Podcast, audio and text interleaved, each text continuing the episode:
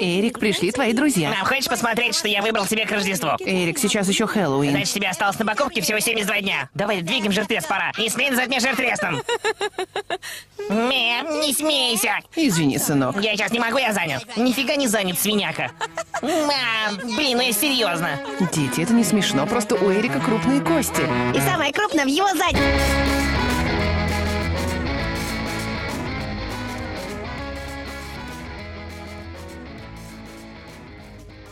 Сороковой выпуск подкаста «Деньги Джоули Драконы». Здравствуйте. Тема сегодня щепетильная, неоднозначная, о красоте и здоровье. Нас часто спрашивают. Наши слушатели к нам обращаются. Чаще всего, кстати, в личку в Инстаграме. Вот что удивительно. Редко, когда кто-то пишет э, ВКонтакте или в Телеграме. Учитывая что, учитывая, что у нас особенно в Инстаграме по сравнению с какими-то другими площадками, непосредственно предназначенными для прослушивания, э, на которых у нас там уже сотни и даже кое-где тысячи э, человек. У нас в Инстаграме как бы во- вообще меньше сотни подписчиков. Мы, в общем-то, никто и ничто. Но, тем не менее, там к нам приходят и задают вопросы. Это интересно, да. В любом случае, это приятно. И почему мы это сейчас озвучиваем? Значит, люди задаются вопросом, ребят, ну вы хоть там как-то представьте себя, что ли, чем вы занимаетесь, кто вы такие, почему решили заниматься подкастом. И это прям вот не первый вопрос, это распространенный. А мы, э, в свою очередь, считали всегда, что ну, как-то избыточно говорить о себе, нежели мы собрались освещать какую-то тему. Ну, мол, там, Фридрих Великий, Сфера Дайсона, викинги, и тут мы про себя рассказываем. Как-то вот это у нас в контексте не ложилось. Особенно контент, на, на- особенно учитывая, если контент, как правило, на серьезную, значимую, как нам кажется, тему, да, важную, а в то время как наши собственные личности, ну, нам казалось, не заслуживают такого какого-то серьезного внимания пристального. Но не все разделяют нашу точку зрения, как И выяснилось. поэтому мы решили и в этом выпуске не рассказывать о себе, Это справедливо, это справедливо. а пригласить вас на онлайн-встречу, которые у нас теперь будут на выходных вечером, например, в субботу, в Дискорде или в Телеграме. В Телеграме появились голосовые чаты. У нас э, есть соответствующий чат э, одноименный «Деньги Джоули Драконы». Можете заходить туда, подписываться. Туда дублируются новости из э, ВКонтакта, туда дублируются ссылки на выпуски. Так что как вам удобно.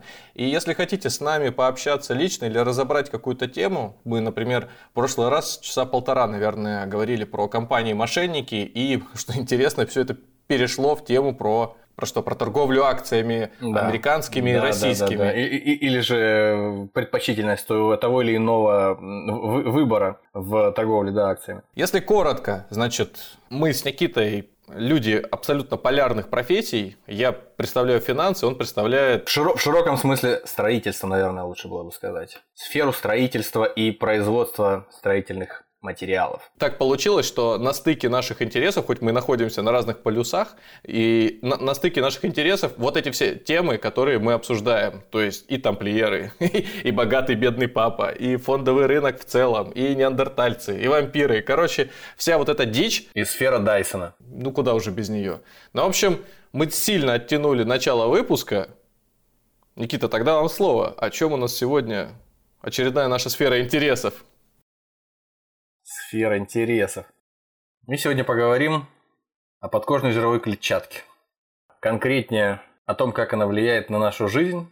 Ну, не на нашу, может быть, конкретно жизнь, как двух соведущих этого подкаста, а на жизнь многих людей в России и в мире. Прямым текстом скажи, про лишний вес, про вот ж- Про, про тучных людей с точки зрения других людей, про жирных людей. И мы будем, говорить про людей, э, которых считают обладающими лишним весом. Даже если Ну, сами эти люди так не считают. Слушатели нас не видят, поэтому мы вполне э, можем быть на стороне тех э, самых Ну, тучных просто, или нет. про- тучных. просто когда, просто когда, да, затеваются какие-то дискуссии, как правило, на Западе среди прогрессивных э, слоев населения в университетских каких-то кругах на- насчет того, что э, какие-то меньшинства, угнетенные группы населения, на которых, грубо говоря, показывали пальцем большинство и не хотели принимать их в, всерьез и не хотели считать их вообще существующими, отказывали им в праве на то, чтобы быть теми, какими они э, хотят быть и являются.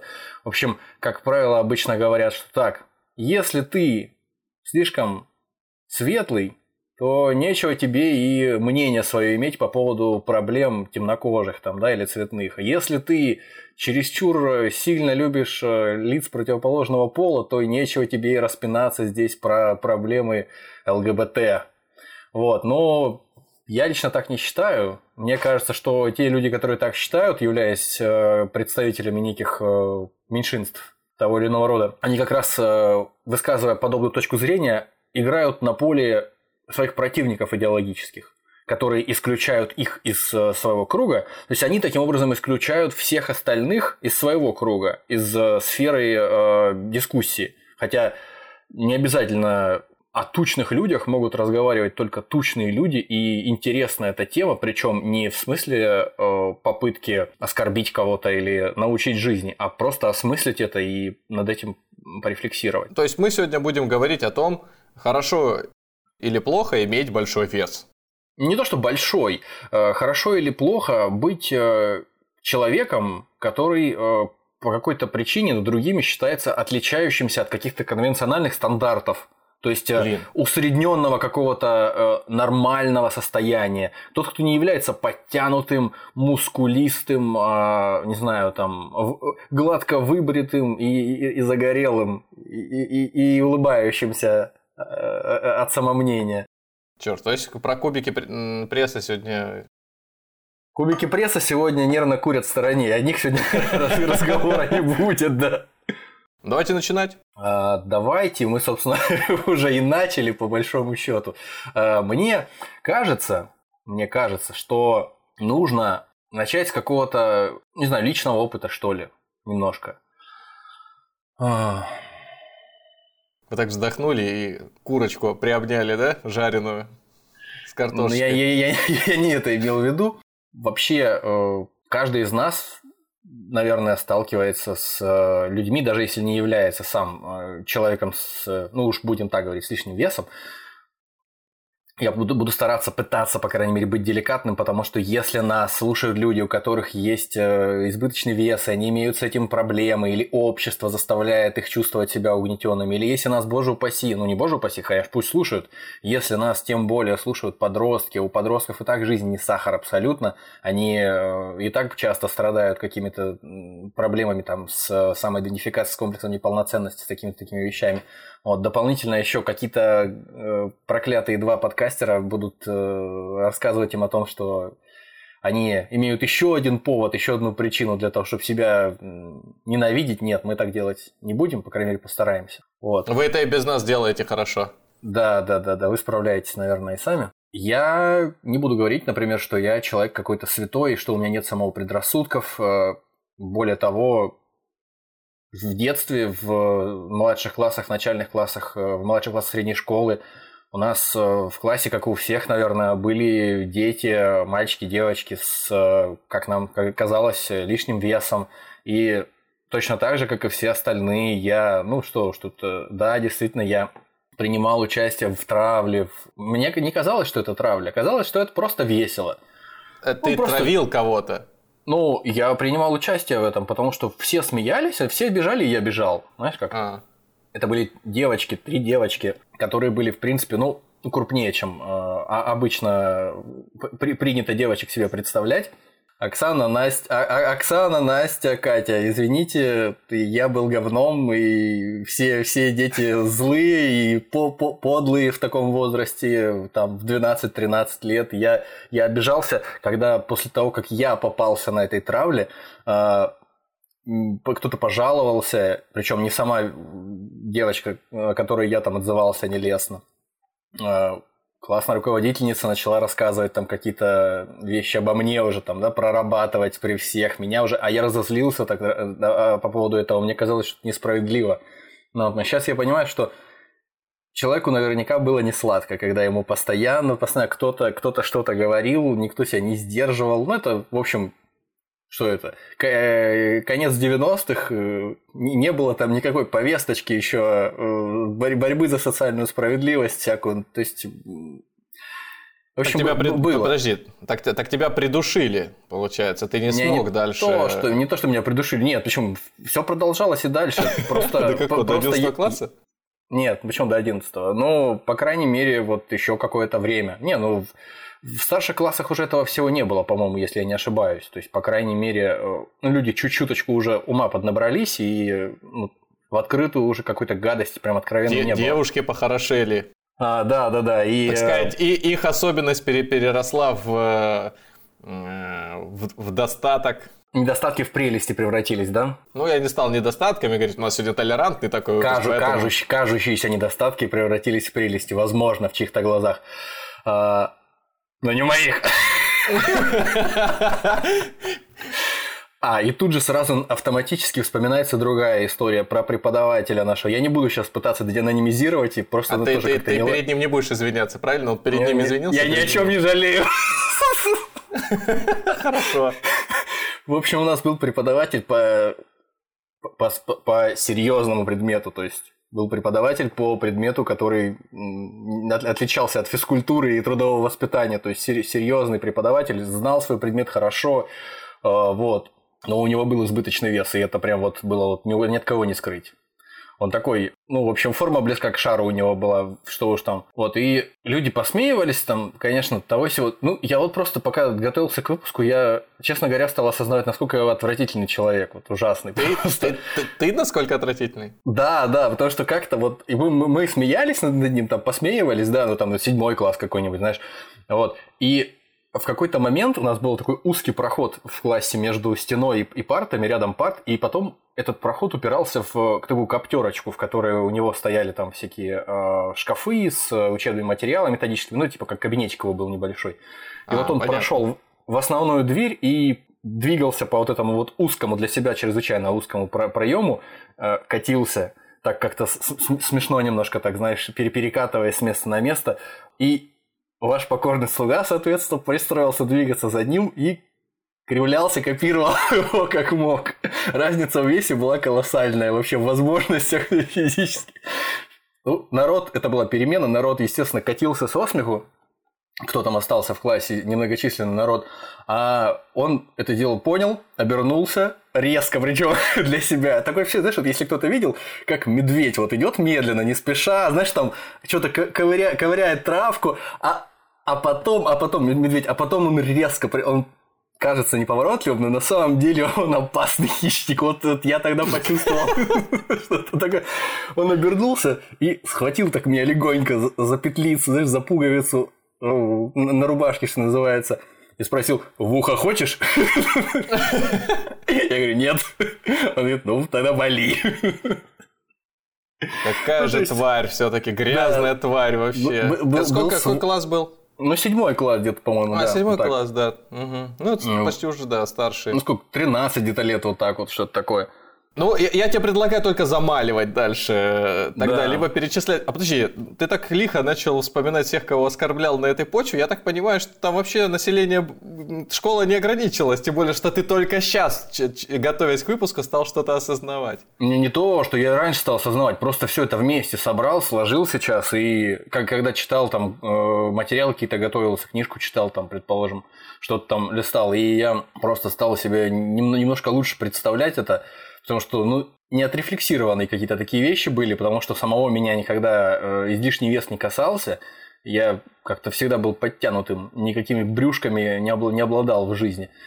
Вот. И, ви- видимо, недостаток эмпатии из-за этого у меня какой-то оставался к, к людям, у которых были подобные особенности. Но, в общем-то, заканчивая собственным опытом, так вот по-быстрому, я думаю, надо сказать, что м, Да, извиняться много перед кем надо.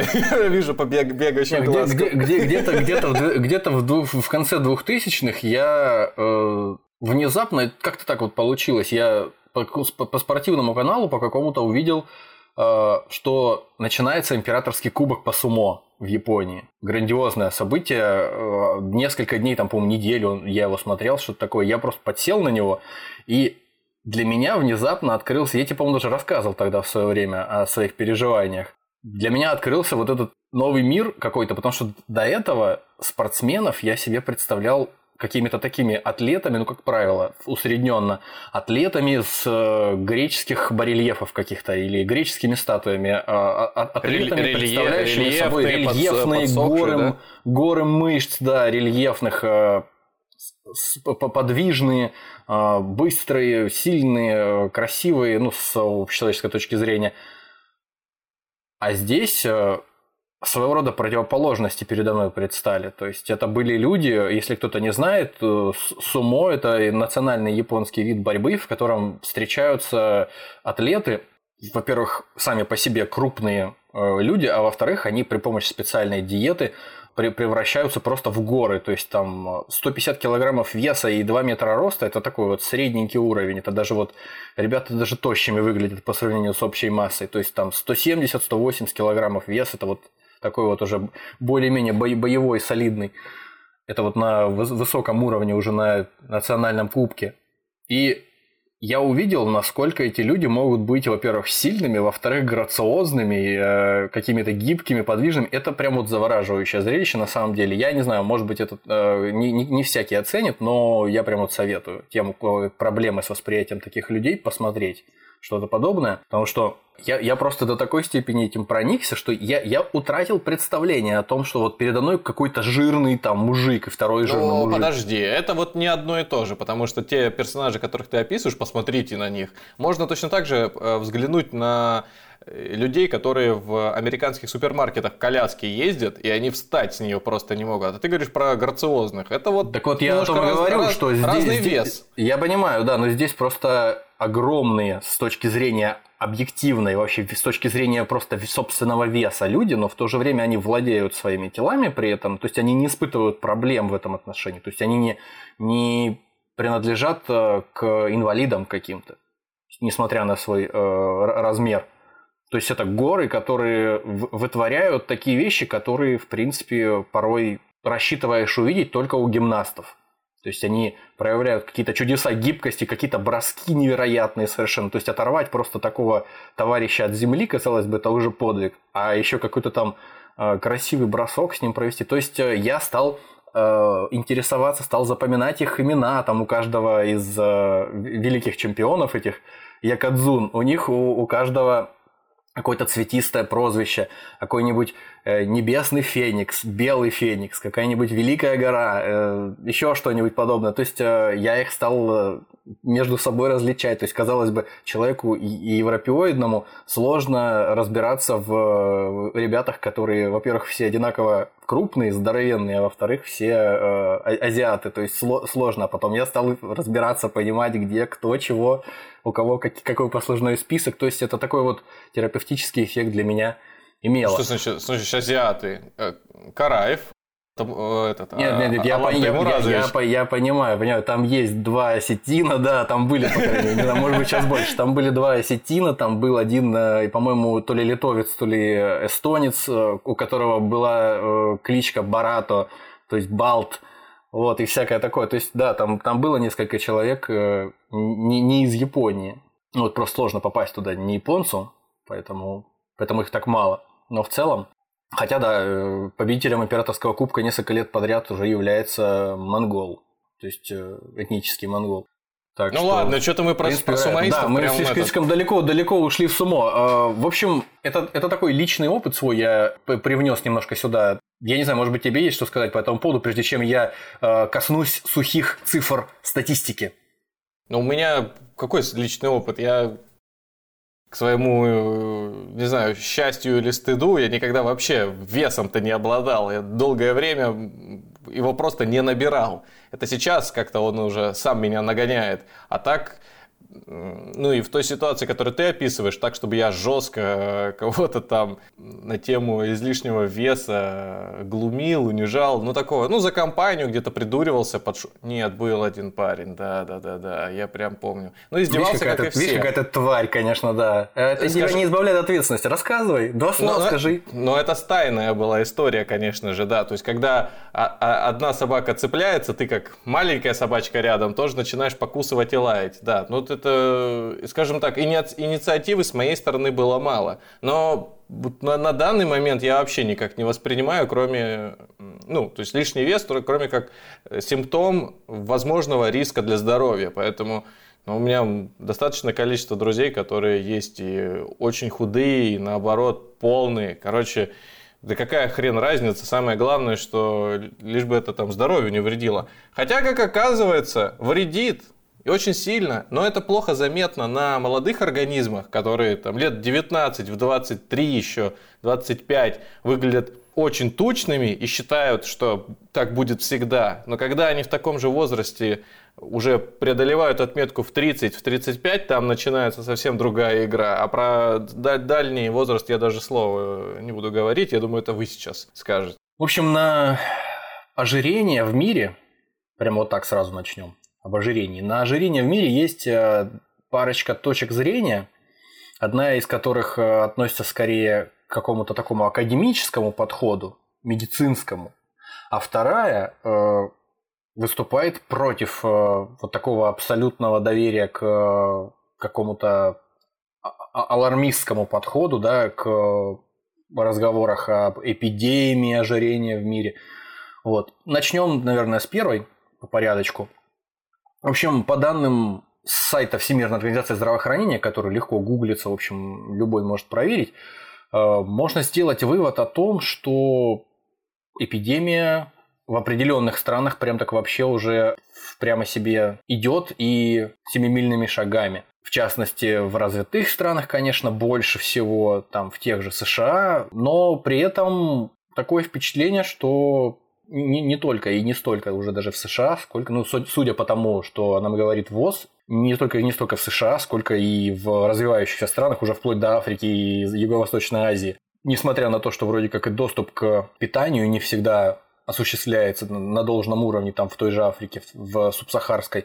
При этом за, за счет глобализации, за счет доступности дурных каких-то быстрых углеводов, каких-то сладостей и прочих там сладких газированных напитков, которые бывают доступнее, чем э, гораздо доступнее, чем приличная цивилизованная еда, Бывает, что в одной семье есть люди, страдающие дефицитом калорий, какими-то болезнями, связанными с э, дефицитом витаминов, каких-то микронутриентов. И в то же время в этой же семье могут быть люди, в том, в том числе и дети, э, с проблемами вот вроде ожирения.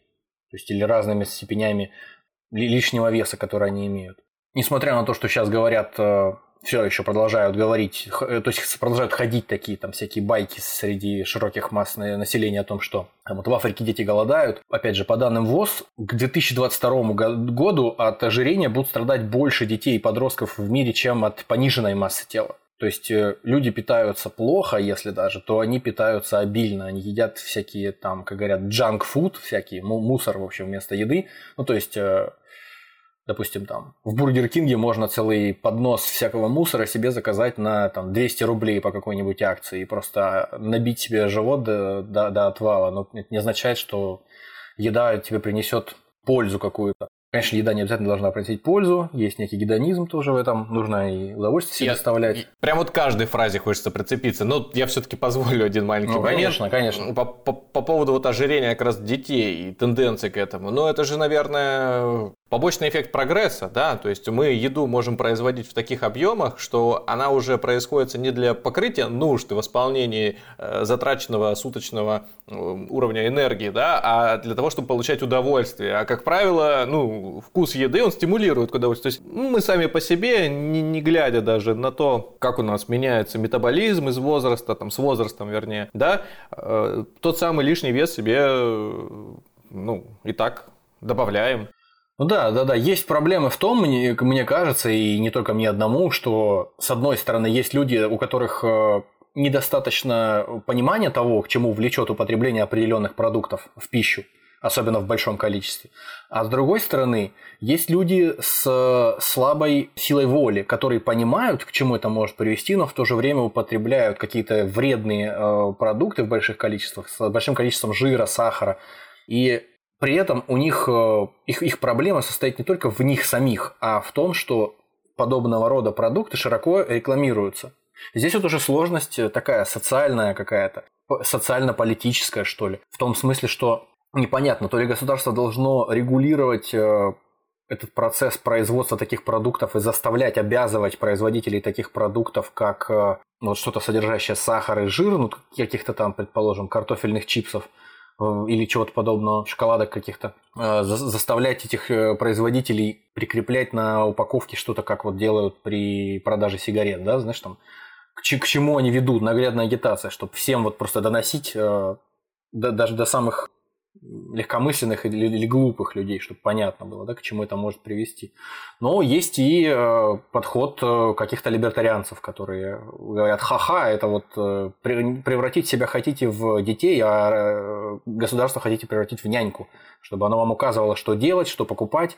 Ну и, соответственно, на Западе э, людям, которые говорят, я хочу есть, я буду есть, я красивый такой, какой я есть, э, и вообще никого не хочу слушать, Естественно, подключаются производители продуктов. Сами говорят, да, конечно, человек имеет право на то, чтобы принимать решение, какое он там сам решил, потому что они просто опасаются, возможно, где-то, что это разовьется, эта тенденция, и у них пойдут убытки. Здесь, здесь конечно, сложно сложно понять, э, в какую сторону лучше воевать. Так вот, по данным ВОЗ, уже и в Африке с 2000 года число детей в возрасте до 5 лет, страдающих ожирением, выросло почти на 50%. И в Азии э, достаточно такие опасные тенденции с точки зрения ВОЗ наметились и в Восточной Азии с Латинской Америкой. В общем, э, есть, есть определенные, определенные вопросы, так которые... а вопрос самый главный. Почему это плохо? Ну, жиреют э, люди да, и, да, да, жиреют. Да, да. Хорошо это, же. Это, Еды это достаточно. ключевой вопрос, да, действительно. Сейчас мы к нему подойдем. Да, надо справедливости ради сказать, что ожирение или его отсутствие определяется, насколько я понял, из того, что я прочел, из того, чего я начитался подготов... Э, во время подготовки. Так. Ожирение определяется таким показателем, как индекс массы тела. И вот этот индекс массы тела, который э, высчитывается по, по простой формуле вес тела, деленный на квадрат роста в метрах. Вот этот индекс массы тела, он позволяет определить ожирение у вас, или избыточный вес, или у вас нормальный вес. Это какие-то очень такие примитивные, простые слишком категории. И причем они мало объективности несут зачастую, потому что, судя по вот этим категориям, у одного мужчины из э, Австрии, который э, выступал в 60-х, на, если не ошибаюсь, в 60-х, на чемпионате мистер Вселенная, тоже ожирение. Хотя это, это, этим, этой девочкой был э, Альберт Эйнштейн, этим мужчиной был Ар Арнольд Шварценеггер, который в 20 лет весил 115 килограммов и рост имел 188 сантиметров. Естественно, у него вряд ли был хотя бы один лишний грамм подкожного жира. Но при этом вот индекс массы тела у него говорил по медицинским показателям каким-то о том, что у него ожирение. А вот у меня, кстати, тоже ожирение. Я посчитал, у меня вот индекс массы тела 29. Да. Нет, подожди, у тебя это карма. Зная, зная меня, да, ты, наверное, удивился бы, да, что, что у меня ожирение. Однако вот да, вот так. А, у, у, кого, а у кого не 29, у кого там 30-34, это уже прям все, все прям ожирение по, по последней стадии, все уже дальше только вот уже э, то, то, что уже выше идет, этих 34, 35, 40. Ну так мы только, кого берем? Резать. А, когда мы говорим о людях с ожирением, мы кого имеем в виду? Когда мы говорим о людях с ожирением, если судить по медицинским каким-то данным и по вот этому индексу массы тела, который используют медики, мы говорим о людях, у которых э, индекс массы тела 30 и выше. Вот это уже ожирение. Но, опять же, вот я сейчас привел два примера, которые дают понять, что если не вникать точно в конкретный э, пример каждого человека и не вычленять у него, сколько у него в этом весе, который мы угу. получаем, да, сухая вроде цифра, вроде как избавленная от каких-то эмоций, вроде ей надо доверять, а если мы не, не предпринимаем попыток понять, сколько у меня мышечной массы, сколько, какой у меня рост э, в действительности для моего возраста и вот эти вот какие-то другие, не относящиеся элементарно к весу какие-то показатели, как я питаюсь, чем я занимаюсь, занимаюсь ли я активно спортом, сколько времени я там провожу э, в сидячем каком-то образе жизни. В общем, какая-то достаточно спорная получается история. Тем не менее, вот данные от ВОЗ за 2016 год э, гласят, что вот э, практически 2 миллиарда взрослых старше 18 лет имеют на 2016 год имеют избыточный вес, а из них 650 миллионов страдают ожирением. Вот.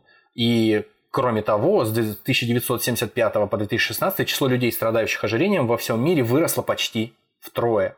То есть это где-то так 30% где-то, да, 25-30% населения Ну, вроде сейчас, того, наверное. да. Ну и, соответственно, мы как культурная колония Соединенных Штатов, мы не можем пройтись по Соединенным Штатам. Тем более, что у Соединенных Штатов очень удобно э, всегда Зачем бы ты ни озадачился, какую бы ты статистику не захотел нагуглить, поискать, у них всегда очень э, здорово, детально расписаны все возможные показатели по э, гендеру, по м, этничности, этнической принадлежности, по всем, э, всем, всем нюансам, и поэтому ты можешь понять, насколько отличаются друг от друга по какому-то показателю белые не э, латиноамериканские женщины от 15 до 34 лет, э, там, не знаю, в ретроградном Меркурии.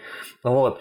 Э, то есть в общем, э, есть э, такой центр по контролю и предотвращению заболеваний США. Э, Это что-то вроде нашего в России, наверное, Минздрава, что-то в этом роде федеральное такое образование. Вот судя по информации, которая у них на сайте висит, порядка 72% населения штатов на, на данный момент старше 20 лет имеют проблемы с лишним весом, включая разные степени ожирения.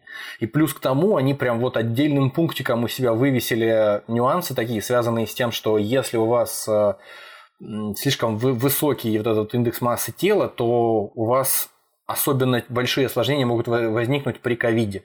То есть риск госпитализации, э, искусственной вентиляции, необходимости искусственной вентиляции легких и смерти у вас повышается из-за того, что у вас э, при госпитализации оказывается лишний вес. И при этом в США среди темнокожих э, самый большой процент ожирения, около 40%.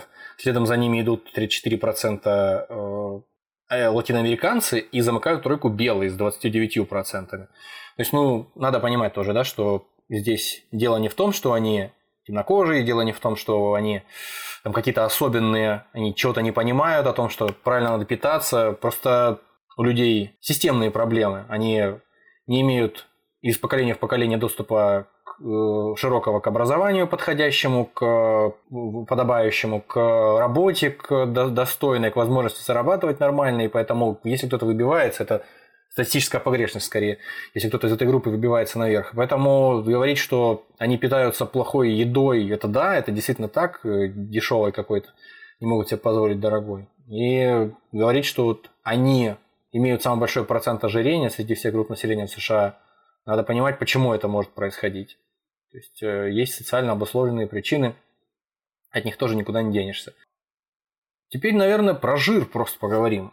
Мы, конечно, сразу надо было оговориться, что, как и всегда, мы, мы в этом вопросе не специалисты, поэтому рекомендаций каких-то по диетам и всего подобного мы будем, конечно, избегать строжайше. Просто вот поговорим дилетантски, как люди, которые имеют доступ к той же информации, что и все остальные, попытаемся по ней просто пробежаться. Э, Жир сам по себе это штука полезная для организма. Это такой банк всего съеденного нами, который откладывается еще со времен э, наших предков из каменного века, откладывается на черный день. То есть, учитывая, что черных дней у нас все меньше и меньше э, со временем становится, мы не должны ничего откладывать. У нас всегда есть доступ к еде более или менее. Мы, как, как минимум, по большей части не голодаем.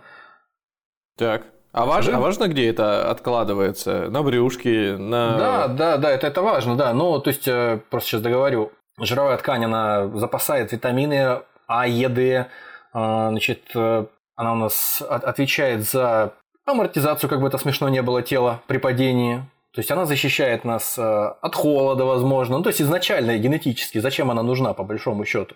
То есть, как у медведей или каких-то тюленей, там большая жировая прослойка позволяет им в ледяной воде плавать, и все чудесно. А также медведям позволяет жировая прослойка всю зиму спать и не заб- не заботиться о хлебе насущном. Правда, они такие тощие выползают потом весной, но те- тем не менее, то есть это достаточно очевидно, зачем жир нужен. Я с детства э, запомнил, что когда был маленьким, по сути, ну, и- и меня э, отвезли на море, я пытался научиться плавать. И мне говорили, Мгм. да как, просто набери воздуха в грудь, в живот, вот, на- надуй, и тебя прям вода будет поднимать.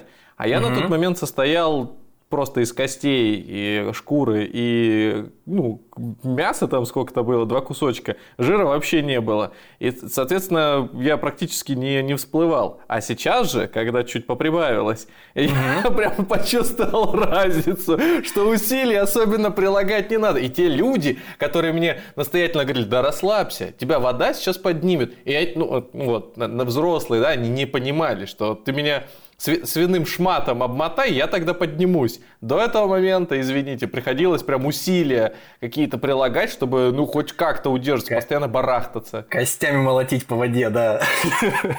Вместо этих, знаешь, на, этот, на, би, на бицепсы, короче, надувные штуки, ну, да, сви, да, свиные да, эти. Просто куски сала. Немножко, немножко сала намотать, да, чуть-чуть. Друж... Такой дружинник пляжный, да. Да сальные отряды, да. То есть вы хотите сказать, что если у меня лишний вес, то это как минимум э, запасные витамины и амортизация. Сплошные плюсы. Да, это как в старой древней, если кто-то помнит, древней рекламе батончика Финт. Был, была такая история, что вот это велик, рама, карбон, задний амортизатор и 27 скоростей. Вот это здесь тоже, да. Жир это вот амортизатор своего рода. Но, опять же, это какой надо иметь э, объем жира, чтобы при падении он работал как амортизатор солидный, я думаю, очень.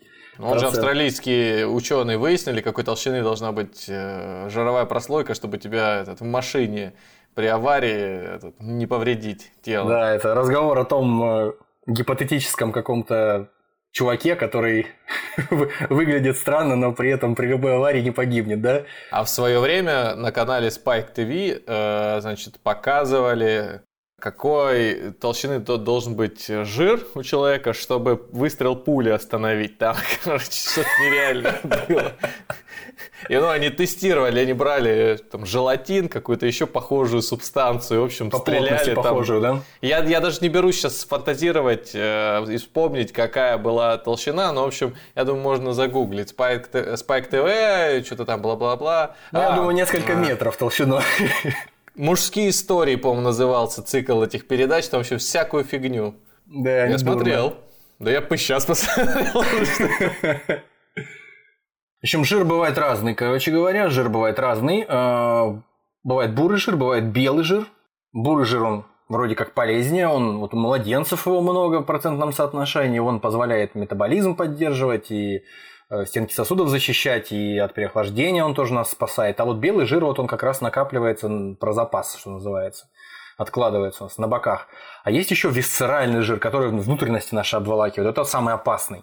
Вот он mm если слишком большой процент вот этого висцерального жира в внутренностях, причем он может быть даже у людей, которые внешне выглядят достаточно э, тощими, и, если не сказать э, там какими-то нормального телосложения, прям тощими, если выглядят люди, но они все равно могут обладать этим висцеральным жиром, и поэтому... Это тот, тот самый жир, который в рекламе называют холестерином, да?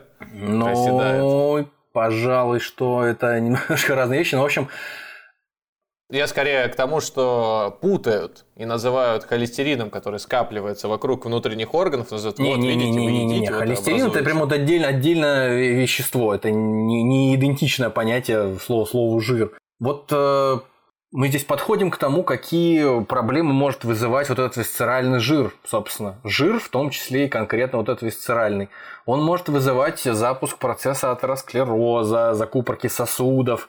Он может приводить к проблемам с репродуктивной функцией широкого самого спектра, к сахарному диабету, то есть э, накопление жира в определенных э, пропорциях, в определенных э, местах тела, оно может приводить к тому, что организм перестает реагировать на выработку инсулина. То есть инсулин нам нужен для того, чтобы перерабатывать глюкозу чтобы доставлять ее к клеткам и обеспечивать выработку АТФ для того, чтобы питать организм, чтобы все химические реакции, которые проходят в организме, они обеспечивались энергией.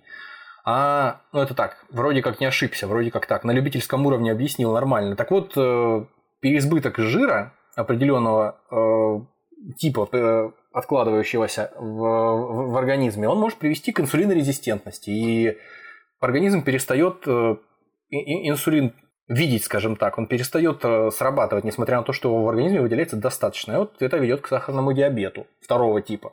А причина? То висцерального жира. Причина в том-то и дело, что вот э, причина, по которой откладывается жир, этих причин разные, э, разные люди, мно, многие э, исследователи находят разные причины, и вот конкретных каких-то методов, которые позволяют прям вот точно ответить на вопрос, почему люди набирают вес, точно, вот, вот конкретно, не этот конкретный человек, не вот группа людей какая-то, Сложно ответить на этот вопрос. Насколько я понимаю, до сих пор определенного какого-то точного понимания научного даже не существует. То, то есть можно много жрать, это не приводит к... Не, есть разные подходы, да. Если ты... В, в общем случае, это такая вот аксиома, казалось бы, с одной стороны, а с другой стороны и, и не совсем аксиома, потому что есть и другие, э, есть и другие ответы на этот вопрос. То есть в общем случае, если ты ешь больше пищи, потребляешь больше калорий, больше энергии, чем ты потребляешь, mm то излишек у тебя откладывается в виде жира. Но если ты для этого не, не обязательно э, считать калории, с которыми ты ешь. Просто если ты очень много двигаешься, если ты активно, э, просто активно ходишь, предположим. А если ты много думаешь? Если ты много думаешь, э, ты знаешь, да, мозг же расходует порядка 20%, насколько, если не ошибаюсь, порядка 20% энергии, которая э, получается организм при питании. Поэтому я думаю, что мыслительная интенсивная деятельность, она тоже влияет на сжигание энергии. Ну, так или иначе. Если ты употребляешь энергии больше, чем ты ее расходуешь, то излишек у тебя откладывается в, в разных местах в виде жира. И поэтому вроде как простым ответом на вопрос, что делать, чтобы жир не откладывался, если у вас есть такая проблема, если вы хотите от этого жира избавиться, то вот ответ есть полезную пищу, натуральную, сбалансированно питаться, овощи, фрукты, там, натуральное мясо, орехи, молочные продукты. В общем, сбалансированно питаться и много двигаться, и хорошо высыпаться, и меньше стресса в жизни, и все, все будет прекрасно. Но, ну и свобод... однако... в, в свободную минутку еще и сканвордики можно поотгадывать. Можно и сканвордики, да, поразгадывать обязательно. Но, опять же, у ожирения есть и другие при... Э, и предпосылки. Есть генетические проблемы у людей, которые могут вести к ожирению, и это не означает, что если человек перед тобой какой-то тучный, то это обязательно человек с какой-то слабой волей, который является гедонистом законченным, который вот просто ест себе все, что он хочет, и на все плевал, а потом жалуется, что у него там проблемы какие-то со здоровьем возникают. Э, вполне вероятно, что у этого человека э, проблемы с э, генетикой, поэтому он, как бы он там не пытался беречься и сидеть на диете и трудиться в спортзале, у него ничего не получится, по всей видимости. Ну или получаться будет хуже, чем хотелось бы. Ну, то есть у него организм по умолчанию запасается, невзирая ни на что. У него запасается, возможно, жира больше, чем, да, чем у других людей. А кроме того, вообще есть интересная история. В последнее время вообще много об этом читаю, всяких научпоп исследований, э, связанных с так называемой микробиотой. То есть э, с бактериями, которые в кишечнике живут у человека. То есть э, с одной стороны, казалось бы, да, вот что, ну что тут такого? Ну, какие-то бактерии живут в нашем кишечнике, помогают нам перерабатывать пищу клетчатку ту же самую, которую мы сами по себе, мы же не травоядные, у нас не из четырех камер кишечник состоит там жесткий, ну, мы не можем ее перерабатывать, а у нас тут есть бактерии, которые нам помогают перерабатывать пищу, лучше ее усваивать. Но, как выясняется, со временем все больше и больше появляется информация о том, что эта микробиота, она вообще чертовски серьезно влияет на нашу жизнь она чуть ли не на принятие нами решений на сознательном уровне, бессознательном влияет. То есть это фактически отдельный орган. Несколько, там, может быть, да, там несколько килограммов этих бактерий в организме. По-моему, книга такая есть, как э, кишечник э, управляет нами. Ну, да, да, что-то что в этом роде, сейчас тоже не припомню, да, действительно есть такая. Да, автора не вспомню, она действительно э, очень популярна в какой-то момент стала, вот в подтверждение слов, которые ты говоришь, поэтому кому любопытно, можете почитать, по-моему, чуть ли не бестселлер, ну, на научпоп. Да, то сейчас точно, не, я сейчас точно не, не припомню, но просто э, есть... Э, так, такие исследования, как, то есть вообще в принципе, сейчас оговорюсь сразу, есть а, такие методы, которые позволяют и широко применяются, которые позволяют избавиться от хронических колитов, язвенных э, гастритов, всяких там хронических запоров, э, поносов, кишечных инфекций, э, сальмонеллезов, э, чуть ли там не сахарного диабета и проблем, проблем с метаболизмом. Так вот, это вы сейчас говорите про кремлевскую таблетку. Э, да, этой кремлевской таблеткой является чужой кал. А. То есть э, есть человек, э, микрофлора кишечника которого считается здоровой. И вот эту микрофлору, ее закидывают в блендер, делают смузи и разными способами другому человеку страдающему вводят. Это прям вот реально без шуток. И через нос там закапывают, и через э, и, и ректально, и по- по-всякому. В общем, одним словом. Я ну, не то, через что там первый просто- раз слышу. не, ну не, не то, что там чужое дерьмо буквально там взяли, перемололи и ввели. Нет, это препарат именно из бактерий. Ну, в общем, называется пересадка э, кала в, в народе. Вот. Да. И Знаю я пару людей, которых бы неплохо было бы пересадить так. а, а у которых надо было по- по- по- позабрать лишнего, потому что слишком токсичные или что. Да я бы, не-не, я бы целиком бы пересадил бы.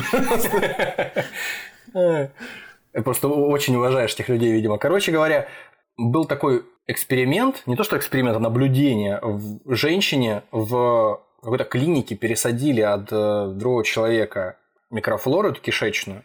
И вместо того, чтобы избавиться от каких-то своих проблем, она поправилась на пару десятков килограммов. А потом выяснилось, что микрофлора была пересажена от вот такого крупного, тучного человека. То есть микрофлора, я к чему вел, собственно говоря, микрофлора кишечника, она может быть и является, скорее всего, одним из э, сильных стимулов у людей, из сильных серьезных факторов, которые могут привести к избыточному весу. У Саус Парка была такая серия, это я точно помню. Там они охотились прям даже за каким-то спортсменом, потому что, ну, он был вообще в идеальной форме, и, соответственно, значит, и эм, кал у него должен быть такой. И, в общем, там не только на это была построена серия, но как факт, да, они, они это не из, как говорится, не из головы, просто у себя Ну взяли, да, да, действительно. да, абсолютно. Ну, как всегда в соцпарке, у них всегда все по уму, на научной основе. Бьют прям в, актуаль- в актуальную повестку. Да, да, да, да. Есть течение обстоятельств, наследственный э, фактор, да, есть просто образ жизни, который ведет к ожирению, есть э, микрофлора, которая в организме у тебя поселилась, тоже непонятно откуда, да, или это Не, твой ну как непонятно откуда. Она, в породил. принципе, у тебя живет, и ты не можешь без нее жить, в принципе. Но она Либо, при этом параллельно с этим еще влияет не- не на тот муравейник сел, и вот она так раз, и завелась у тебя. Вот. Либо, э, какие еще есть варианты? А, а- а могут тебя, не знаю, там, э, стресс, скажем, сломить, Понимаешь, и стресс- ты тоже... стресс- стрессовые факторы, которые меняют твое пищевое поведение. Ты просто из-за того, что у тебя проблемы психологические какие-то, ты их, как говорится, заедаешь. То есть у тебя э, вырабатывается вредная такая привычка, ты переедаешь из-за того, что ты э, много нервничаешь, да. А гормональный сдвиг какой-нибудь? Вот у девушек, например, популярная история. Ну тогда, тут пере- да, не только у девушек, ну то есть, да, про проблемы с э, эндокринной системой тоже могут приводить. Но опять же, как мы вы сейчас обсудили, вот широчайший спектр проблем. И когда ты видишь человека какого-то тучного, то это не означает, что надо тыкать пальцем в этого человека и говорить, а, ты сел в мое кресло в самолете, купи себе два кресла, вместо того, чтобы свисать на мою сторону. Просто, во-первых, эти кресла в самолете продуманы не для того, чтобы прям всем было идеально комфортно. Они, насколько я себе представляю, сделаны так, чтобы просто минимально, ми- ми- минимальное место каждому отвести, чтобы заработать больше денег, в общем, тоже в своем роде. То есть, чтобы больше людей усадить. В среднем представляют себе, наверное, эти производители, э, конструкторы какие-то этих сидений, что ну вот да, вот на этом пространстве должно поместиться определенное количество людей. Это как вот лифты тоже проектируют. Кто-то ж, наверное, какие-то мысли имеет, почему в лифте помещается вот 10 или там, 8 человек, а грузоподъемность тонна. То есть люди должны по сколько там, по 75 килограммов в среднем весить. Но мы же знаем, что люди не весят по 75 килограммов вот так в массе. можно, Идешь по ну, улице. подожди, ну с покупками, может, обязательно надо Ну, короче говоря, толстяка, ко- чтобы коро- заходили. короче говоря, э, говорить, что э, это объективно, вот все вот эти вещи перечисленные, и что человеку, который не соответствует каким-то конвенциональным там, да, нормам, которые по большому счету вот непо- непонятно кем э, выработаны. То есть мы говорим, не говорим о горах каких-то вообще там, вот о невероятных кстати, го- горах. Мне интересно, а вот в в Америке, да, где число, э, ну, таких крупных людей гораздо больше, чем, скажем, в Европе или в России, и вот самолеты, там пассажирские места, они как-то увеличились или нет? Ну, очевидно же, что они не помещаются, и очевидно же, что они сразу два не покупают. То есть я к чему Очевидно, клоню? да. Может быть, есть возможности в наших, э, в наших самолетах чуть поширше сделать все-таки пространство? Да я не знаю, я, я, я честно сказать, в, в США не летал пока, и я, я, я не могу судить. Об, об этих вещах. Я, я могу навести справки, что называется, у кого-то, но так вот на вскидку не отвечу, что у них там с сиденьями. Ну, знаешь, учитывая, что я читал книжку э, австралийского социолога на эту тему, и она, в общем-то, поднимала эти вопросы, я думаю, что они являются животрепещущими и для стран первого мира. То есть не изменяются вот так вот с кондачка просто какие-то размеры кресел и, и прочих там сред, доступных для людей, для, для, для широких масс. Ну что можно сказать в общей сложности, в общем и целом о последствиях ожирения? Наверное, они довольно очевидны, наверное, для большинства наших слушателей. Это сердечно-сосудистые заболевания при э, высоком каком-то таком вот уже серьезном э, э, проценте э, подкожного жира.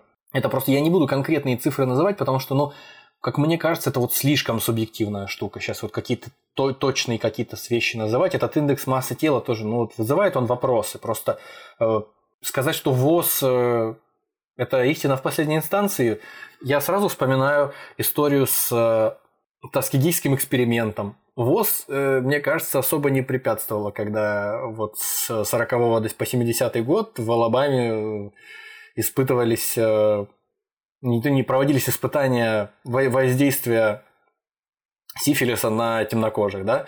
То есть как-то вот не слышно было, чтобы ВОЗ верещал и жаловался на то, что там людей обижают. Или вот эта вот история, связанная с... Да даже с тем же самым ковидом. Когда Тайвань, являющийся с точки зрения Китая Китаем, китайской территории, показал превосходящий китайский опыт по эффективности какие-то проценты выздоровления, то есть вообще меры Тайваня, я не буду сейчас вспоминать, что, к чему они там сводились, но они не были такими драконовскими, как в некоторых странах, типа Китая. Тем не менее, они, эти меры привели к тому, что на Тайване прям значительно лучше была статистика по заболеваемости, по выздоровлению, чем на материковом Китае, на его территории. Но при этом ВОЗ я так понимаю, что ввоз отчисления делают э, страны, как э, да, какие-то участники. Как, как, как взносы, как взносы там в ООН, да, в тех же самых международных всяких организациях общественных.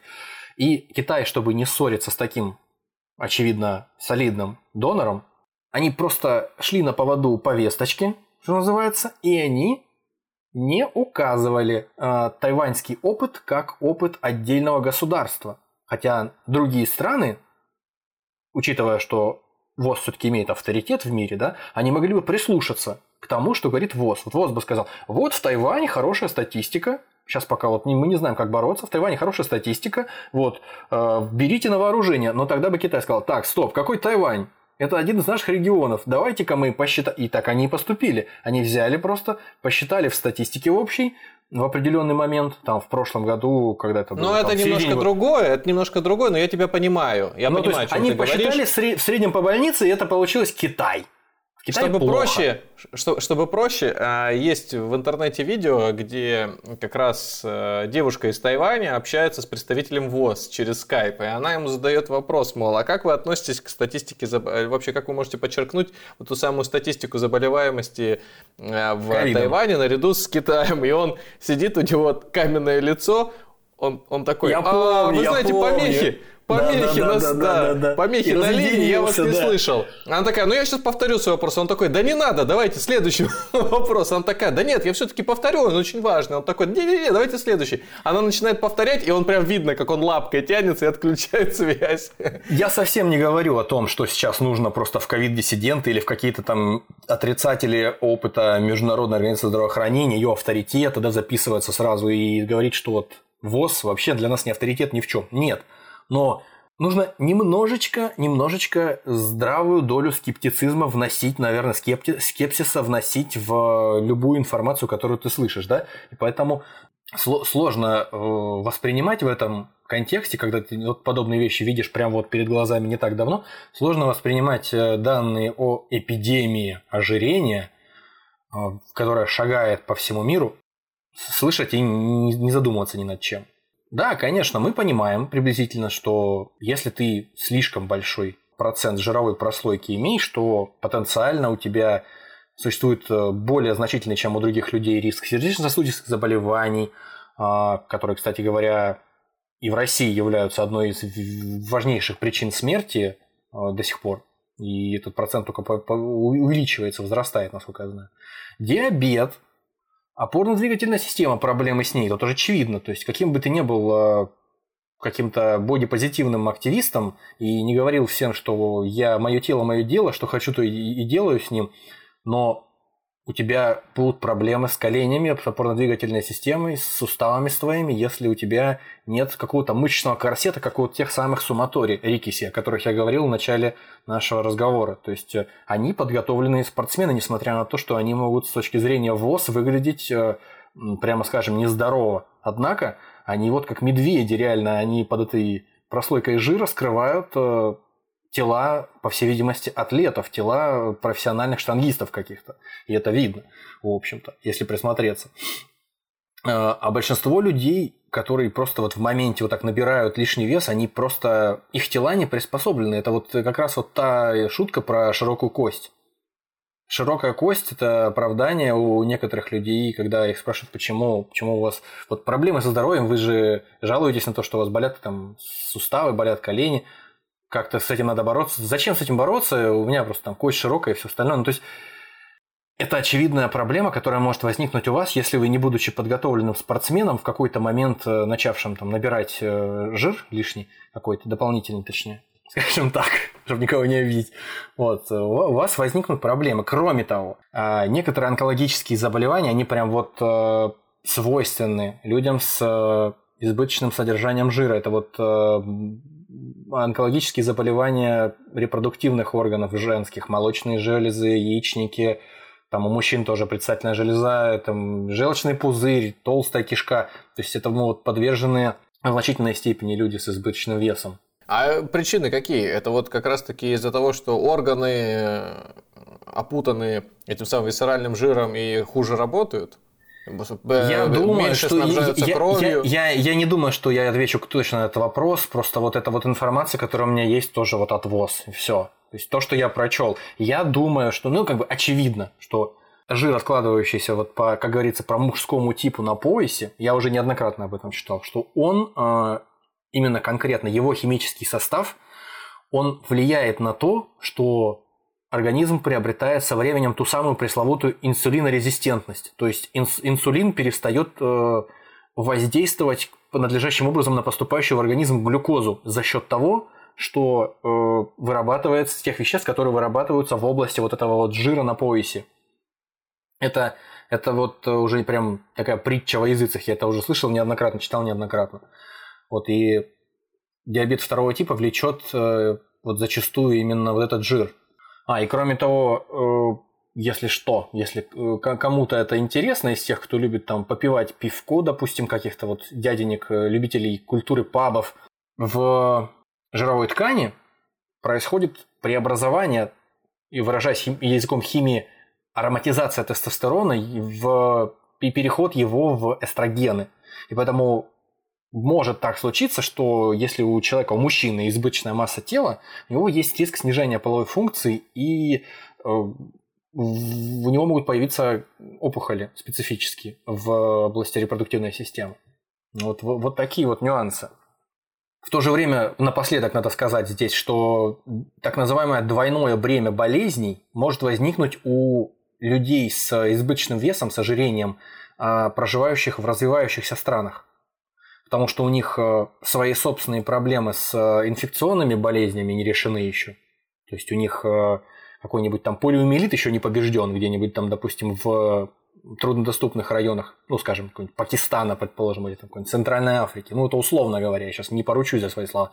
Но при этом, кроме всего прочего, там какая-нибудь малярия свирепствует. И при этом еще у них за счет того, что глобализация позволяет доставлять в эти точки мира всевозможные малополезные, но достаточно доступные финансово продукты, люди начинают поглощать их, потому что они вкусные, они слишком соленые, они слишком сладкие, они жирные. Ну, это вкусно.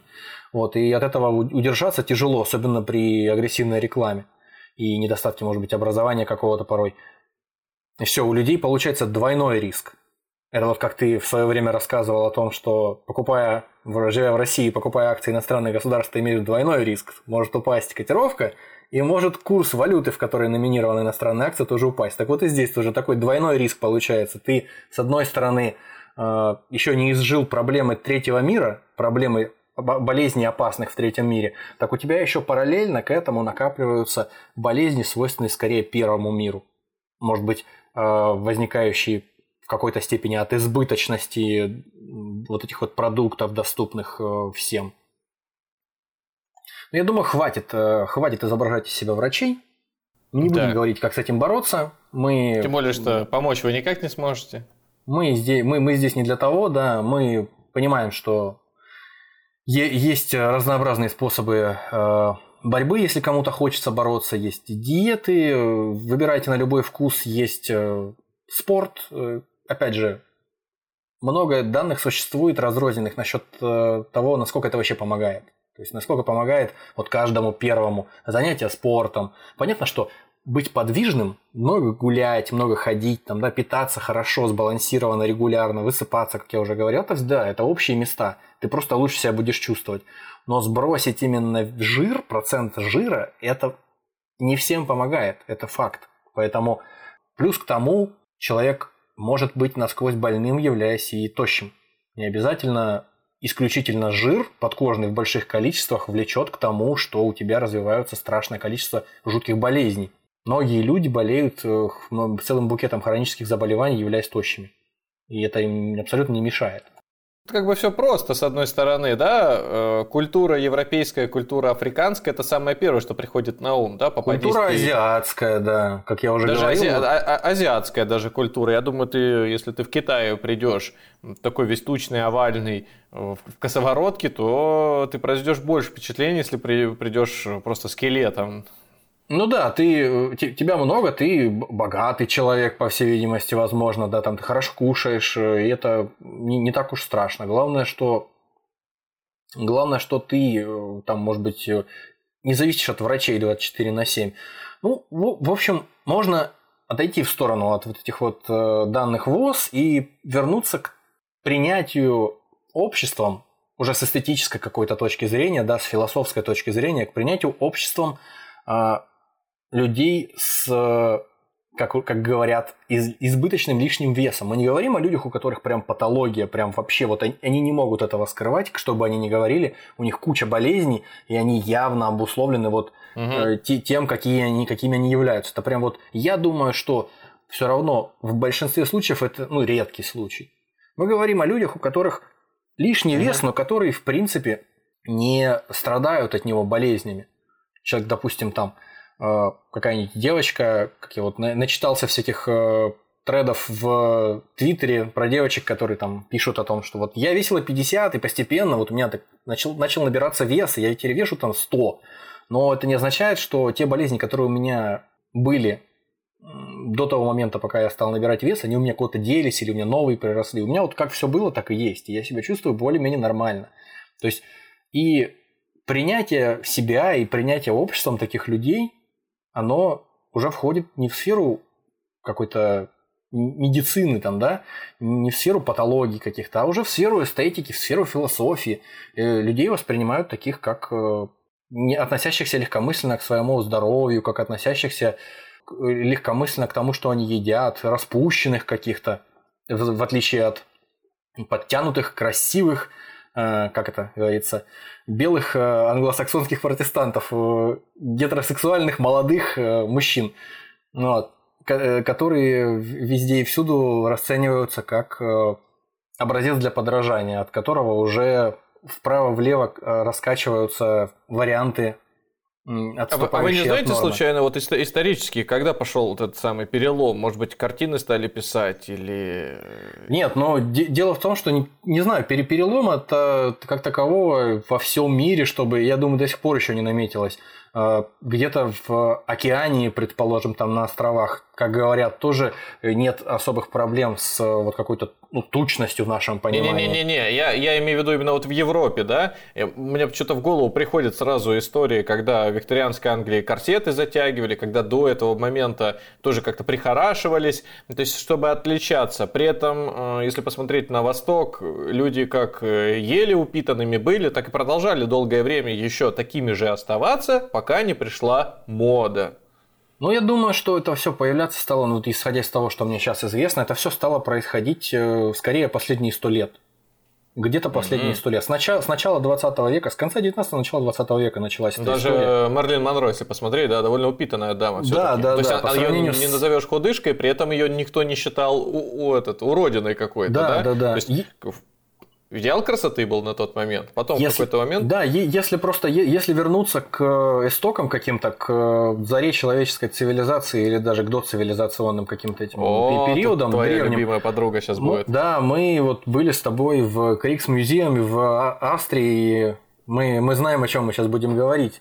Это вот, э, если в целом палеолитические Венеры, так называемые, и конкретно вот Велендорфская Венера, самая одна из самых известных из этих статуэток. В общем, если кто-то не в курсе, это такие э, древние, десятя- десятки тысяч лет нащу- э, истории своей насчитывающие изображения женщин, которые выглядят как такие игрушки, как груша, э, у которой огромные арбузные груди, огромные ягодицы, э, руки где-нибудь либо по бокам, либо лежат на этих грудях. И, в общем, они собой представляют какой-то такой, ну как, как считают антропологи, как считают историки, философы какие-то, они считают, э, что это представляет собой идеал э, тогдашней красоты, идеал плодородия. Может быть, это как- какое-то какие-то зачатки религиозных культов, относящихся к богине плодородия. Но в целом выглядит это так, что кто-то сделал для себя какой-то первобытный палеолитический пинап, просто для того, чтобы повесить, если положить у себя там где-то на шкурах в пещере и с удовольствием смотреть время от времени на него. Так вот, 30 тысяч лет назад вот такие были идеалы красоты. И это мало что, мало что, я думаю, изменялось на большом промежутке времени. Хотя вот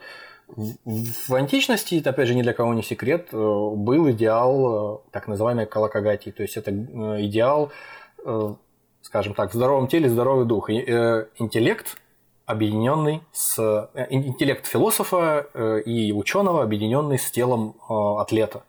То есть все какие-то античные статуи, по большей части, мужские, по крайней мере, они представляют собой вот такой идеал атлета какого-то бесконечно упражняющегося, бесконечно стремящегося к совершенству. Хотя при этом вот женские э, статуи как раз-таки представляют э, вполне себе вот такой в стиле Мерлин Монро достаточно женственный идеал, э, ну, усредненный, достаточно женственный идеал красоты. Не- нет ничего там, что говорило бы о, о, о- том, что ценились, и, и ценились пропорции фитоняж.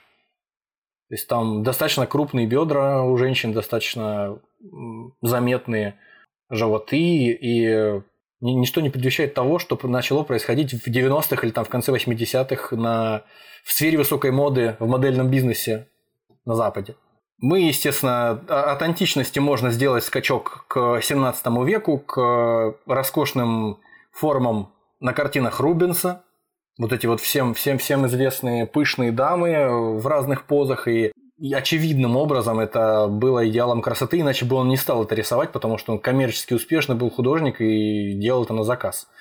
Вот.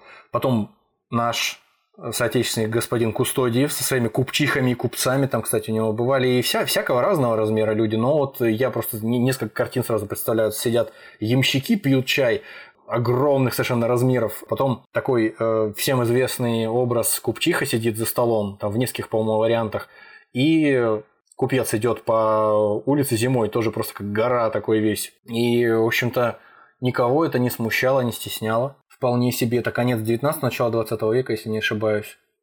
Многие считают, не, не безосновательно, я думаю, что вот эти вот, э, ну, опять же, конечно, не хотелось бы, с одной стороны, вдаваться, в, впадать в какие-то теории заговоров, но с другой стороны, когда э, вот те же самые негры узнали о Таскидийском эксперименте, вот моем любимом прямо, о том, что на них 40 лет э, эксперименты, эксперименты ставили поколениями относительно того, что с ними будет, если они не будут лечиться от сифилиса и будут просто ж- ждать, пока он их убьет. Сложно, когда есть вот такие вот кейсы, когда есть такие примеры в истории, вообще не думать о таких вещах. То есть есть ряд людей, которые думают, что алармизм это п- проблема это с эпидемией ожирения, шествующей прям вот семимильными шагами по планете, она раздувается искусственно. Раздувается искусственно для того, чтобы а, Так. На, э- на этом зарабатывать. То есть, чтобы Ну. зарабатывать на диетах, на диетологах, на фитнес-индустрии, на, фит... Всё. на одежде для фитнеса, на всевозможных добавках для здорового питания, на том, чтобы э, люди покупали книжки по похудению, чтобы записывались на курсы. Параллельно с этим в симфонии своеобразной с вот этой частью проблемы действует другая, э, другая индустрия. Индустрия, которая производит хреновую еду, но при этом вкусную и сладкую, и соленую, и жирную, и рек- рекламирует ее замечательно везде и всюду, ну, просто везде по всему миру. Поэтому человеку, который попадает в лапы этой рекламы, ему бывает сложно не попробовать разок, а кто-то подсаживается, кому-то нравится, кто-то начинает питаться регулярно э, подобной едой. Он начинает набирать вес, но это опять же, это не всегда так происходит, но так бывает. Этот человек набирает вес через время, и он попадает в лапы уже диетологов, которые на- насаждают, э, опять же, в обществе через какие-то, опять же, я не хочу вдаваться в впадать в крайности и становиться каким-то конспирологом. Есть такие предположения, что кто-то насаждает на уровне организации здравоохранения, на уровне коллективного бессознательного какого-то определенный идеал э, внешности, к которому нужно стремиться, а все, что кроме, все, что в сторону от него выходит вправо-влево, это уже все считается отклонениями, с которыми надо бороться. Нужно э, воспринимать себя как финансовый какой-то проект бесконечный, нужно вкладывать в себя деньги, нужно думать о чем, что ты ешь, нужно думать, э, как ты живешь, нужно постоянно ходить заниматься спортом, нужно потеть как сумасшедший в спортзале, и только тогда ты э, являешься коммерчески успешным продуктом, ты можешь э, представлять какую-то солидную компанию, иначе просто у тебя нет шансов, возможно, даже на работу устроиться. Я не знаю, насколько к этому относиться скептически или наоборот воспринимать это всерьез. Что ты по этому поводу думаешь? Ну, честно говоря, тут на стыке идет э, комментарий, который ты сказал по поводу бизнеса и привлекательности. Я вспомнил историю из детства, когда, по-моему, в пятом классе или в третьем, в третьем вроде бы, э, мы м, на 14 февраля должны были валентинки писать и девочки, которые тебе нравятся в классе. Я на тот момент э, помню, что мне никакая девочка в классе не нравилась. Но Но Вали- написать Вален- надо было. ну, Валентинку надо было написать. Вот причем э, преподаватель, она наша, я не помню, классная тогда стояла над душой, мол, говорит, пишите. И, и- и, ну, может быть, она бы и не заставила, но ситуация была такая, что все уже пишут, а ты один как олень сидишь и, знаешь, э, единственное, что локотком другого пинаешь и, мол, покажи. И на тот момент все мальчики, ну, большинство мальчиков писали для одной э, одноклассницы. Ну, так Я- бывает, да. я такой подумал, блин, ну раз ей все пишут, значит, она, наверное, симпатичная. А, пытался в тот момент как-то подумать вообще, а что значит для меня симпатичная девочка? Вот Какой-то и какая- бесчувственный, бесчувственный, как робот. Но ты не изменился, на самом деле, надо тебе сказать. Потом рядом была, э, был мой друг, который писал другой девочке, был еще один друг, тут у меня такая разношерстная, ну, то есть я со всеми общался. И, короче говоря, я заметил тогда, по каким критериям они выбирают. Я их спрашивал, мол, почему. И там действительно одна была высокая, довольно стройная, вторая была, ну, вот самая популярная, третья была она прям сильно отлична. Она, во-первых, брюнетка была, у нее немножко такие острые черты лица. Сейчас, вот, конечно, вспомните, де- дети, да, брюнетка, блондинка, какие-то фигуры, представь. Ну, это дети, естественно, были. И вот эта вся история волоклась за мной еще несколько классов. Я не мог для себя сформулировать, что такое вот красивая э, девушка, ну, то есть что привлекательного должно быть. А помимо привлекательности чисто внешней, цветовая гамма, да, а, какой-то Антропометрические какие-то Да. характеристики.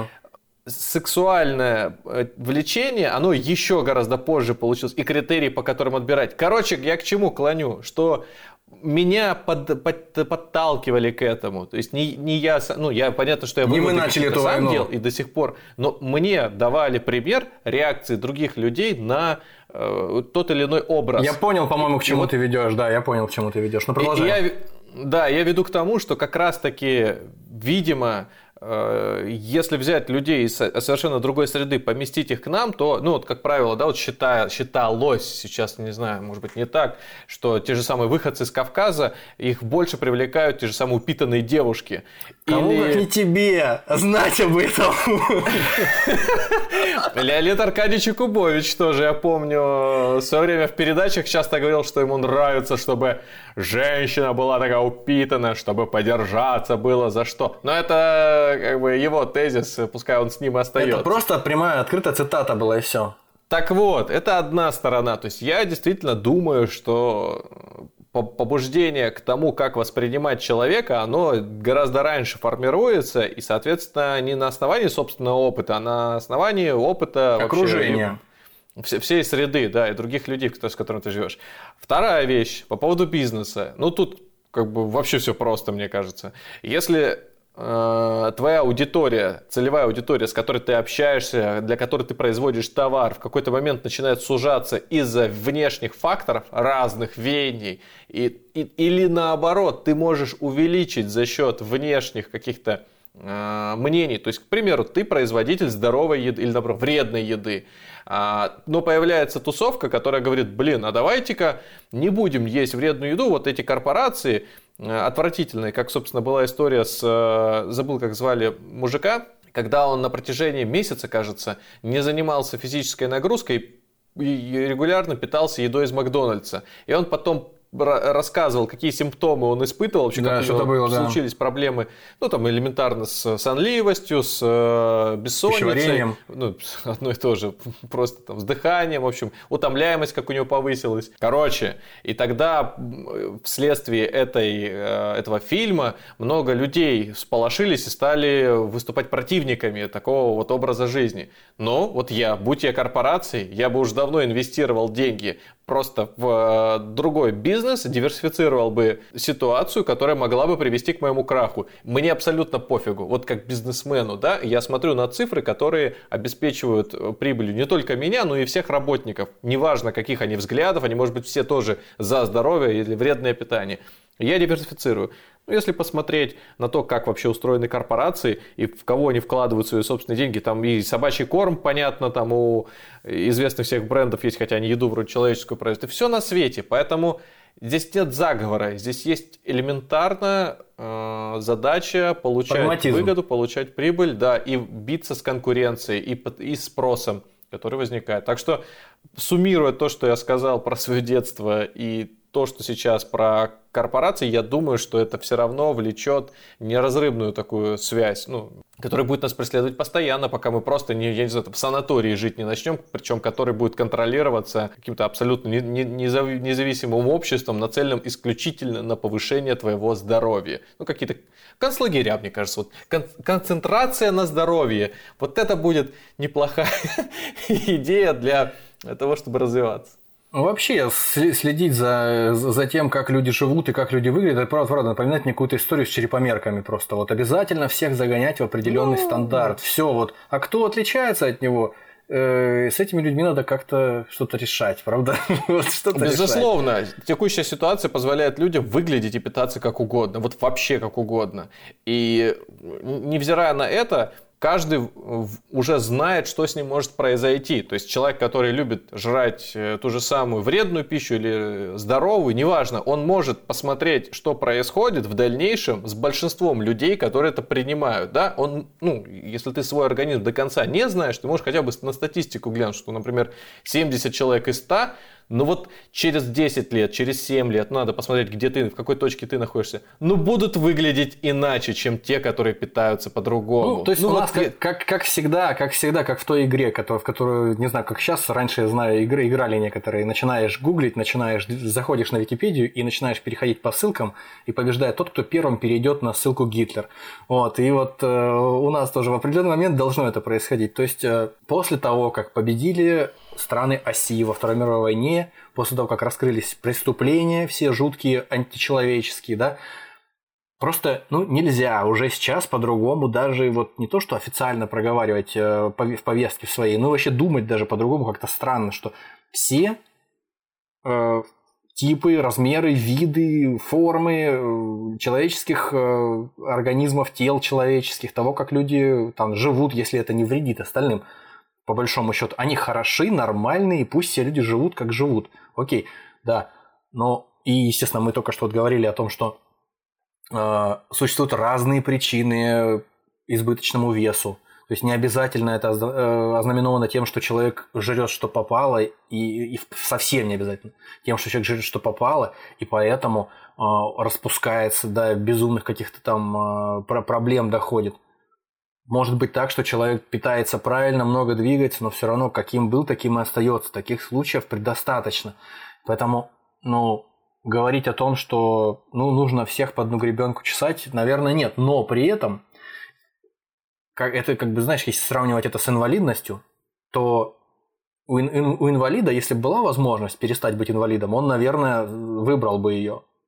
Не то, что там я себя принимаю, у меня там парализованы ноги, я никогда не вылечусь, я себя принимаю таким, какой я есть, везде есть пандусы, uh-huh. да, там, допустим, в какой-то стране. Везде есть пандусы, везде есть э, отсутствие порожков всяких, я могу по улицам ездить так, как будто бы я там, у меня проблем никаких нет, у меня мотоколяска электронная, все круто, казалось бы. Но все равно это большие проблемы. Для меня все равно это хуже, чем быть нормальным, здоровым человеком. И поэтому, если человек себя принимает даже, если ему никто вокруг не говорит, что да как же ты, как, как же достал уже своим телом, избытком этого своего этой плоти своей, давай уже как-то приведи себя в порядок, ты же заболеешь. Это вообще никого не касается, с одной стороны. Ну, идите, да. вы, идите вы к черту просто, э, с одной стороны. Но с другой стороны, если э, ты даже не знаешь, почему у тебя это все произошло, если у тебя нет там миллиардов, чтобы провести диагностику, да, и выяснить сто процентов, почему у тебя происходит этот набор виз, если ты не хочешь этого по какой-то причине делать, ты принимаешь всякие какой-то есть. Но все равно есть какие-то разумные советы, которым можно просто следовать, да, чтобы если у тебя есть возможность двинуться в сторону просто функциональности большей своего организма, да, прийти к тому, что ты можешь просто лучше управлять своим телом, не зависеть от других людей, не обладать там какой-то одышкой, проблемами с суставами, если у тебя есть возможность быть полным, даже тучным, но подвижным, активным, ни в чем себя не урезать, заниматься всем тем, чем занимаются любые люди, да, любы, э, любых других э, размеров, то, наверное, есть смысл немножко больше двигаться, немножко правильнее питаться, немножко посматривать все-таки в тарелку себе, что ты кушаешь. Это не обязательно. Но, опять же, возвращаясь к тому, что э, у нас э, возникает в наших мозгах за счет того, в какой культуре мы живем, можно вернуться немножко на шаг назад. Можно вспомнить какую-то классическую литературу или просто литературу, там, допустим, какие-то представления о том, хорошо или плохо быть, быть, быть полным. Мне сразу представляется, в прошлом году я читал впервые, наконец-то, «Повелителя мух». Там был толстый мальчик в очках, которого была Которого кличка... спойлер. Кличка Хрюша, да. И вот его все, его все глумили, над ним все стебались, потому что там на, на необитаемом острове были только мальчики маленькие, подростки, то есть не старше, по-моему, там что-то 14 лет, целая группа. И вот они над ним издевались, потому что он был самый слабый. И вот это вот тоже, знаешь, ты читаешь это, если тебе там, допустим, самому лет 12, это, правда, страшная такая жесткая книжка для 12-летних, ну, неважно, допустим, ты читаешь ее, вот, и у тебя вот сразу глаза, так, вот, жирный пацан, его все, над ним все издеваются. Жирным быть что-то как-то не, не, кайф, да? Потом есть в 1924 году был такой э, Юрий Олеша написал Э, в молодом советском государстве сказку «Три толстяка» про революционеров, которые с толстяками борются. Вот там три толстяка управляют государством, такие огромные кабаны, которые жрут там с утра до вечера, и вот они такие деспоты, управляют своей страной, и в конце концов их смещают. Дюна.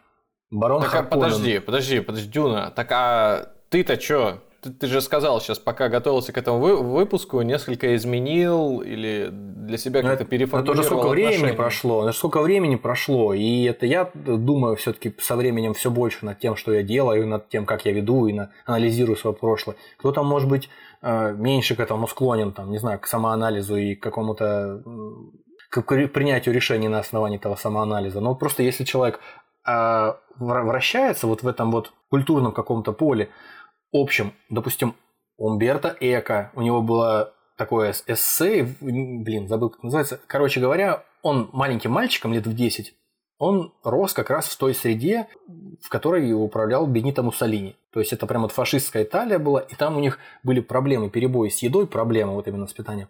Они там что-то два раза в день кушали в семье. И пропаганда фашистская насаждала э, идею о том, что вот наши идейные и политические и военные противники британцы, вот они такие распущенные, разнузданные э, гедонисты и, по всей видимости, жирные, они пять раз в день едят. Они вот жрут, как не в себя. А вот мы, борцы, мы наследники Римской империи, вот мы красавчики, вот мы, нам всего двух раз в день вполне хватает. Независимо от того, хватает действительно нам или не хватает. То есть это вот уже такой пример пропаганды. И при этом, с одной стороны, она пропаганда какая-то человека ненавистническая, а с другой стороны, она связанная вот тоже с определенными кондициями телесными. Ну и в целом, в принципе, интересно, вот я нашел соприкосновение, какую-то трансформацию христианских ценностей в то, что сейчас вот происходит в современном обществе в отношении борьбы за тощее тело какое-то подтянутое. То есть ни для кого не секрет, э, какие-нибудь э, святые э, спасаются от греха, постятся, все тощие, худые, с кровосиняками под глазами. На иконах на всех нарисовано именно так. В житиях то же самое прописано, там особо много не кушали, э, постились для того, чтобы приблизиться к Богу и стать просветлиться, стать святыми в конце концов. Плюс к этому всему самобичевание какое-то, самоистязание. Уже большинство людей, как, как ни крути, от этого ушло в том обществе, которое основано на этих ценностях христианских, иудео-христианских. Но вот эта вот э, награда за претерпевание каких-то бед, она вот э, превратилась, преобразовалась из стремления какой-то святости – к стремлению стать э, обладателем какого-то э, подтянутого сексуально привлекательного тела. То есть люди э, постятся, ну то есть на диетах сидят, люди самоистязанием занимаются, то есть они потеют, болеют, там страдают в спортзале, может быть им это и не нравится, но в результате они приходят к тому, что они ну, потенциально обладают более привлекательным телом, чем до. Вот. И это постоянно, когда говоришь, э, когда слушаешь, точнее, или читаешь разговоры о том, как люди рассказывают, что я, я срываюсь, я грешу, я ем какие-то там э, греховное какое-то удовольствие. В общем, как, какие-то вот такие вот слова, которые люди употребляют, они такие вот квазирелигиозные. Есть как ну будто подожди, бы... но это не то же. Это, конечно же, люди иносказательно используют. Ну, поня... ну понятно, я имею в виду, понятно, что просто... что вся эта гонка вооружения, она больше связана с получением тех же самых социальных очков, которые возможны за счет э, конку... внешней конкурентной среды, ну, за, за счет внеш... Э, за счет конкурентной внешности. Выска, вот, не с первого раза сказал. Так вот, а, я думаю, что не надо так сильно глубоко это пытаться сейчас сакрализировать. Но, тем не менее, ситуация есть, и мне кажется, она носит более прикладной, более простой, примитивный характер.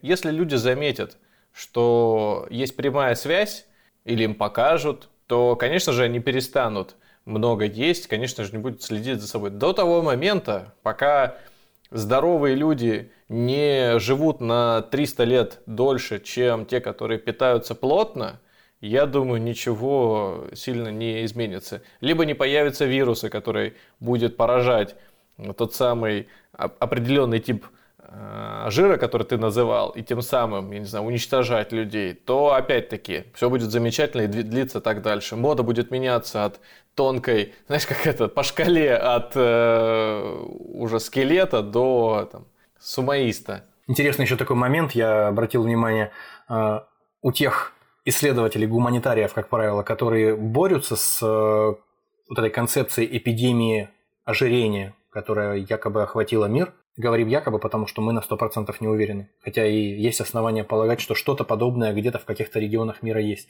Есть предположение у этих людей, что вот эта концепция борьбы с ожирением и ожирение, которое охватывает страны там, второго мира, какие-то развивающиеся, да, она связана с тем, что вот какие-то консервативные общества борются против того, чтобы мир стал глобальным, против того, что вот якобы Америка своими ценностями разрушает их какие-то устои вековые, и не только в, э, в других странах, в самой Америке это тоже было. В какой-то момент, когда женщины после вот Второй мировой войны пошли работать, начали активно, они меньше стали вроде как заботиться о детях, стали их детские садики отдавать, и на женщин тоже посыпали всякие обвинения в том, что они меньше следят за детьми, меньше следят за тем, как дети развиваются, то есть это, это плохо, и надо женщин бы, конечно, к ногтю прижать, и дети из-за этого тоже там могут лишнего всякого кушать и переедать, нажирать бока.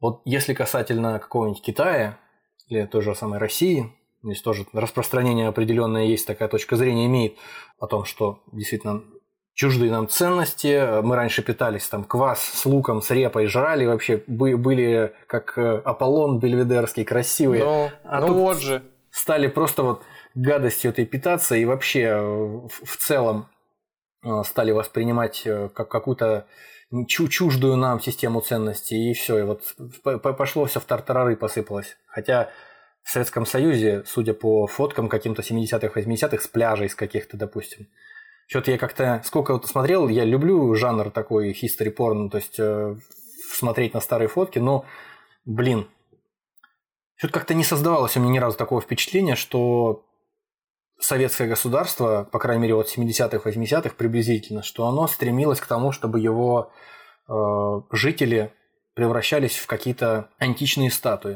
То есть, видимо, каким-то образом не поддерживался такой идеал э, человеческой красоты, или не было возможности для того, чтобы сбалансированно хорошо питаться, или вообще просто это в голову никому не приходило. Ну просто, если судить, я опять же, я, я опять же, спойлер, хотел бы сразу сказать, я человек предвзятый. Меня так воспитывали тоже. Определенным образом mm. на мое мировоззрение повлияло воспитание. Меня папа мой всегда воспитывал, прививал мне какие-то вот э, идеалы спортивного, подтянутого тела. Я рано пошел спортом заниматься.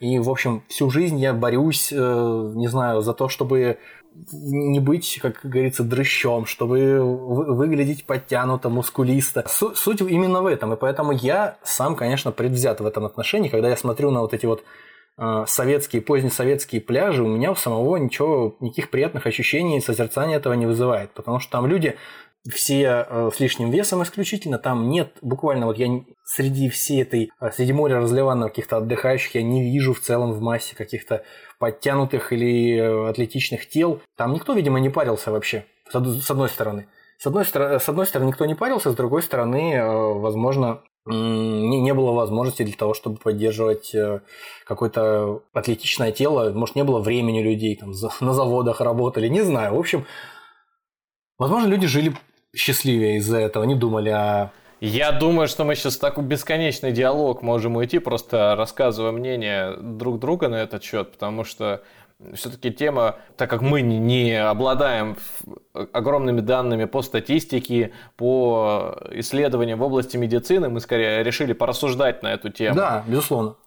Я предлагаю тем слушателям, которые все-таки добрались до этого момента, поделиться своей точкой зрения, пускай там через комментарии, как угодно, в личку. Можете просто обсудить со своими близкими и как-то иначе взглянуть на этот вопрос, если тем более для вас вопрос лишнего веса вызывает какие-то споры.